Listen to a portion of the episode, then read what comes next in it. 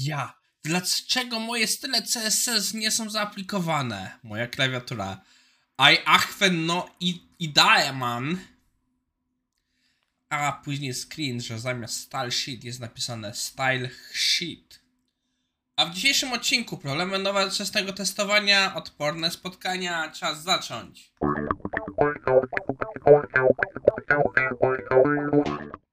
Cześć, nazywam się Maciej Wrodek, a to jest odcinek na 29 czerwca 2022. E, Dzisiaj do końca tygodnia już będę siedział, e, nie tylko dlatego, że jest ciepło, a raczej dlatego, że wczoraj zmieniłem konfigurację u siebie komputera i nie mam dość długiego kabla, żebym mógł zrobić standing desk obecnej chwili. Ale spokojnie, to wszystko się naprawi w najbliższym czasie. Też jak mówiłem, będę w Koszalinie. I e, na, dzisiaj właśnie nagrywam wszystkie odcinki z wyprzedzeniem do końca, przepraszam, do końca reszty tygodnia, żeby nie musieć tego robić. I że jest zimno, piję e, lemoniadę ogórkową domowej roboty. Po prostu ogórki, w sumie to woda ogórkowa niż lemoniada. Z kieliszka. Wszystko reszta się myje. No i żeby tak nie przeciągać, przejdźmy do naszego pierwszego artykułu. O, nie przeszedłem. I dzisiaj mamy piękny dzień, jak czasami napisa pisanie tych opisów za późno, e, w sensie inaczej, długo po tym jak się czytało artykuł, nie do końca działa. Bo jakby to powiedzieć, jakoś w oryginalnie jak ten artykuł czytałem, co, wiem, wiedziałem o co chodzi, ale w momencie jak pisałem już wkłady pod opisy, zarejestrowałem to jako, jako problemy z modern testing, jako modern testing podejście do testowania promowane przez Alana Page'a i Brenta Jensena. Artykuł nie jest o tym. Artykuł jest właśnie spojrzeniem autora e, z perspektywy jego doświadczenia o tym, jak się zmienił e, świat, e, świat IT, że weszło samochody d, d, e, bez kierowców, że pojawiło się AI, pojawił się AR, VR, pojawił się blockchain, drony, roboty i tak dalej, i tak dalej. I że jednak widzi, że pewne problemy testowania e, albo się nie zmieniły, albo są wręcz tak, albo się wręcz pogłosiły. I on właśnie mówiąc o problem z modern testing, i tutaj właśnie jest bardziej poprawne, że współczesne testowanie z małej litery, że nie jest to metodyka, em, zaznaczam, to są problemy, które w większości się wypadku zgadzam, bym powiedział, że nie, nie, nie, ograniczyłbym się do modern testing wypadków, że na przykład, że jest zbytnie skupienie się na krótkoterminowych celach, to bym powiedział, że to jest wielki problem w ogóle wszystkich systemów opartych na kapitalizmie, bo zysk krótkoterminowy z reguły jest ważniejszy niż długoterminowy.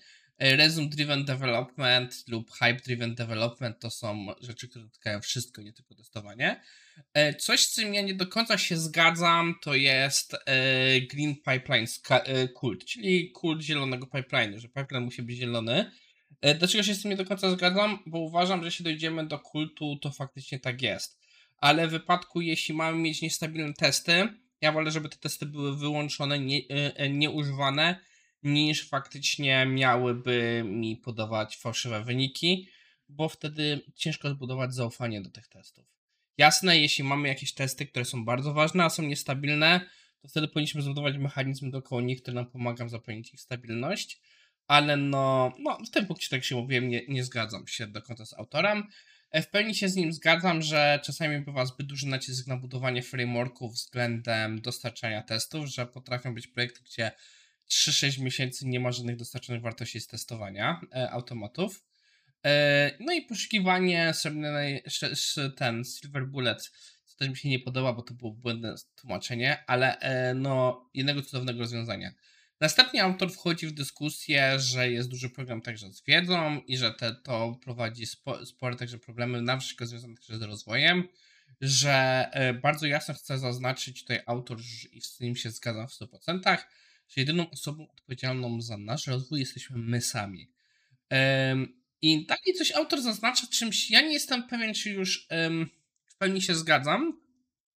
Mam wrażenie, że świat się zmienił, że to już nie jest takie popularne spojrzenie na QA, ale autor zaznacza, że jest, że jest to pewien cykl, jeśli chodzi o QA, który się sam napędza. Że zaczynamy, za, powiedzmy, zacznijmy od momentu, że QA nie potrafią udowodnić swojej przydatności do teamu. E, To powoduje, że ich demotywacja rośnie, co powoduje, że e, że brakuje inżynierów, którzy mają jakieś sukcesy, no bo są zdemotywowani, co powoduje, że e, wszyscy dookoła uważają QA za po prostu praca niskiej kwalifikacji, co powoduje, że QA nie potrafią pokazać jej użyteczności. Mam wrażenie, że świat się zmienił, że dochodzimy coraz bardziej do tego, że wszyscy rozumiemy, że coraz więcej osób rozumie wartość jakości i w pewnym sensie e, ten cykl się nie dzieje już tak bardzo. Autor porusza jeszcze wiele innych ciekawych przemyśleń, ale nie mam wrażenie, że on widzi ten świat jakiś o wiele bardziej czarnych barwach niż ja to widzę obecnie. Choć nie mogę też powiedzieć, że się z nim nie zgadzam. Mimo, że jestem chyba pesymistą, wyjątkowo w tym wypadku jestem bardziej optymistycznie nastawiony. I to prowadzi nas do drugiego artykułu, gdzie e, znowu um, poszedłem trochę krok za daleko pisząc opis. Um, a mianowicie um, artykuł jest Anti-Fragile Planning Optimizing for Optionality Without Chasing Shiny Objects. Jest to artykuł, który jest zaprojektowany, e, jest właśnie o planowaniu. A ja e, czytając ten artykuł, tak naprawdę, co mi się utkwiło, a co jeśli byśmy, jakby to powiedzieć, zaprojektowali, e, planując spotkania, optymalizowali właśnie na opcjonalność tych spotkań. Żeby faktycznie te spotkania były takie, że nieważne kto przyjdzie, żebyśmy byli w stanie posunąć się naprzód, a nie, że spotkanie jest bardzo uwięzione od ludzi, którzy na tym spotkaniu muszą być. I to był właśnie pomysł, który mi chodził po głowie, dalej nie mam w pełni na to odpowiedzi, ale on tak mocno wychodził po głowie, że zahaczyliśmy o to, nawet utkwił w tytule. Ale sam artykuł właśnie jest poświęcony dyskusji na temat tego, jak to autor y, tworzy swoje plany, na przykładu takim, że tak naprawdę e, rozwój nie jest, e, no, żeby coś uzyskać, to nie jest tak, że da się to zrobić na hop siup. Ciągle skakanie i poświęcanie i zmienianie priorytetów i tak dalej niekoniecznie dobrze działa. Ja nie jestem na 100% przekonany, bo jednak jedną zaletą właśnie MVP, startupów jest możliwość częstej, regularnej zmiany wizji, żeby reagować na tym, co, jest, co się dzieje na markecie i po prostu na feedback ludzi. Ale też e, trzeba zaznaczyć, że to musi być też gdzieś ten jakieś wyważenie, bo z drugiej strony musimy mieć też opcję, żeby jednak w pewnym momencie zainwestować też czasu, żeby móc tą wersję, wizję sprawdzić, a nie poddajemy się na pierwszej iteracji, a bo to jednak nie ma pomysłu. E, a i no właśnie autor tutaj właśnie wokół tego buduje cały ten projekt, że pokazuje jak te rzeczy robi i no w załączniku jest pokazane jak on ustawia te e, cele z perspektywy dnia, tygodnia, miesiąca i tak 90 e, dni. Wydaje mi się, że z tym 25-letnim planem to on trochę się zapędził.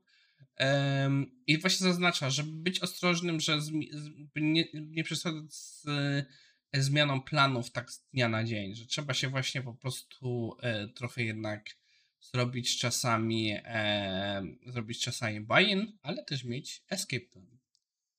Okay. podsumowując, dzisiejszy odcinek był Maciek nie umie w tytuły bardzo mocno. E, ale moim zdaniem mieliśmy bardzo dużo, e, mieliśmy dwa ciekawe artykuły, jeden z perspektywy takiej dość bardziej negatywnej, o tym jak wygląda obecnie testowanie, a drugi e, artykuł o planowaniu, który mnie zainteresował swoją nazwą do tego, żeby pomyśleć o innym planowaniu spotkań. To wszystko na dzisiaj. My, czy się wy będziecie mnie widzieć jutro. Ja do nagrywania będę siadał po raz ponowny w niedzielę, ale do tego czasu E, do usłyszenia.